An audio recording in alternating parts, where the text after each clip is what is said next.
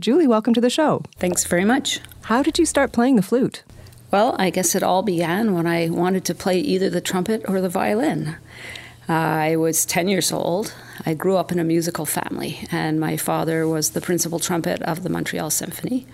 And I decided, wow, playing trumpet would be cool. I want to play the trumpet. Now, my dad, who was born in 1932, grew up at a different time. And in his day, really, girls did not play the trumpet. Although he was a brass player, and he didn't quite phrase it like that. He said, Chicks don't play brass instruments.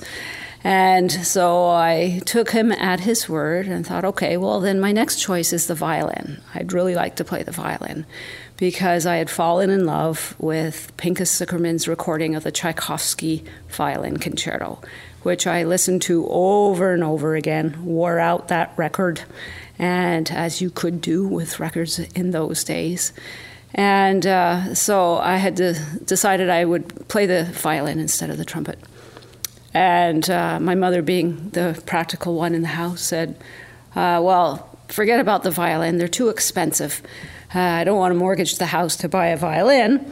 How about the flute? The flute's a nice instrument. They're not that expensive. And uh, on top of that, maybe we could get you to study with the principal flute of the Montreal Symphony, who at that time was Jeanne Baxtresser, who in later years became the principal flute of the Toronto Symphony. So my father uh, talked to Jeanne and asked if he would be able to bring me to lessons. And she said that she she was very young at the time. She had just gotten the job out of Juilliard, and um, she said she had never taught a beginner before, but that she, as a favor to my father, would be willing to take me on. And uh, that's where it all began. And she's to this day been my greatest mentor and flute hero. When did the TSO come into the picture for you? Well, I actually, after I went to Juilliard, I moved to Toronto to continue studying with Jeannie.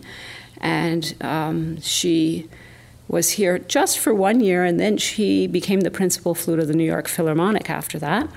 And uh, so while I was here studying with her, the following year, no, actually two years after that, an opening opened up for second flute, actually, and I auditioned and won the job.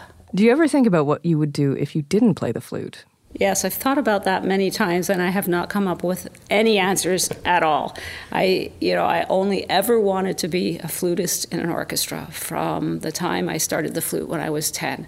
And uh, I think that tunnel vision helped me attain my dream. Um, but I had no backup plan. So uh, it's a good thing that I managed to uh, cash in on my dream because I really don't know what I'd be doing.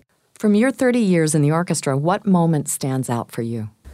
30 years is a long time, and it's hard to really remember so many things. And, you know, it's so easy when we look back on our lives to remember things at the beginning. And um, when we used to do concerts at Ontario Place in the summer, one of my, I think it was my first summer season there, Ella Fitzgerald came and sang with us. And it was spectacular. She was such an inspiration.